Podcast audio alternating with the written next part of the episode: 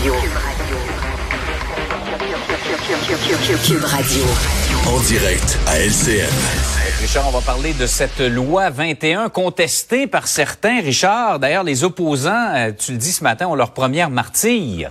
Et oui, euh, écoute, cette enseignante d'une commission scolaire anglophone dans l'Outaouais qui euh, refusait d'obtempérer, c'est-à-dire de respecter la loi 21. La loi 21, il faut le rappeler, qui a été adoptée par un, un gouvernement démocratiquement élu et qui, selon les derniers sondages, est appuyé par 60 70% des francophones au Québec. Bref, elle a refusé euh, d'enlever son voile. Donc, selon la loi, elle va être réassignée à d'autres tâches. Et là, elle devient soudainement la martyre des opposants à la loi 21. Écoute, si tu penses qu'on a eu du Québec bashing depuis quelque temps, vous n'avez rien vu. Ça va être une pluie d'insultes. Ça, ça a commencé à tomber. Excuse-moi, là. Ça va être une... Ça, e-boy, ça tombe de partout, là. Ça fait la, la première page du National Post, là. On est raciste, intolérant, xénophobe. Écoute, là. Et ça, ça va continuer jusqu'à ce que ça se rende en Cour suprême, peut-être l'année prochaine. Écoute, et là, ça tombe vraiment très fort.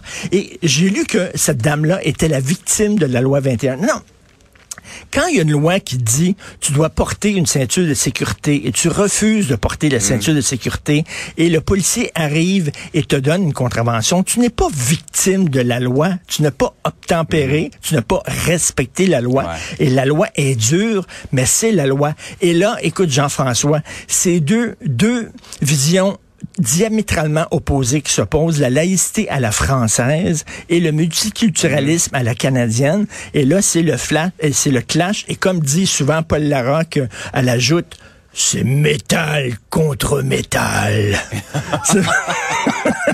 Alors, ça va vraiment être ça.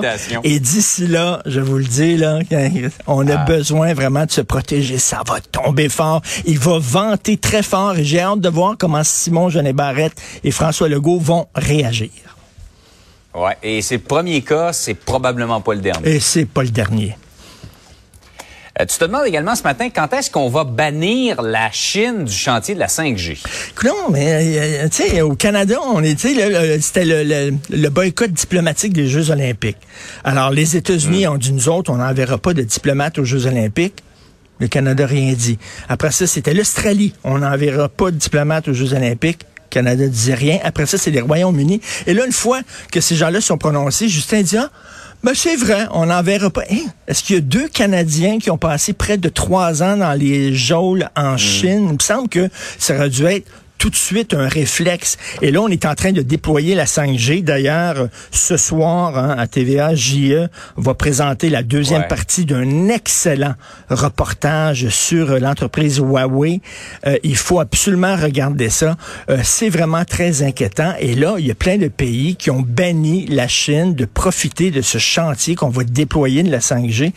Et au Canada, on se fait encore attendre alors qu'on était le pays qui a été le plus touché par le régime chinois avec ce, mhm. ce chantage de deux Canadiens qui ont été arrêtés sur aucune base, absolument pas.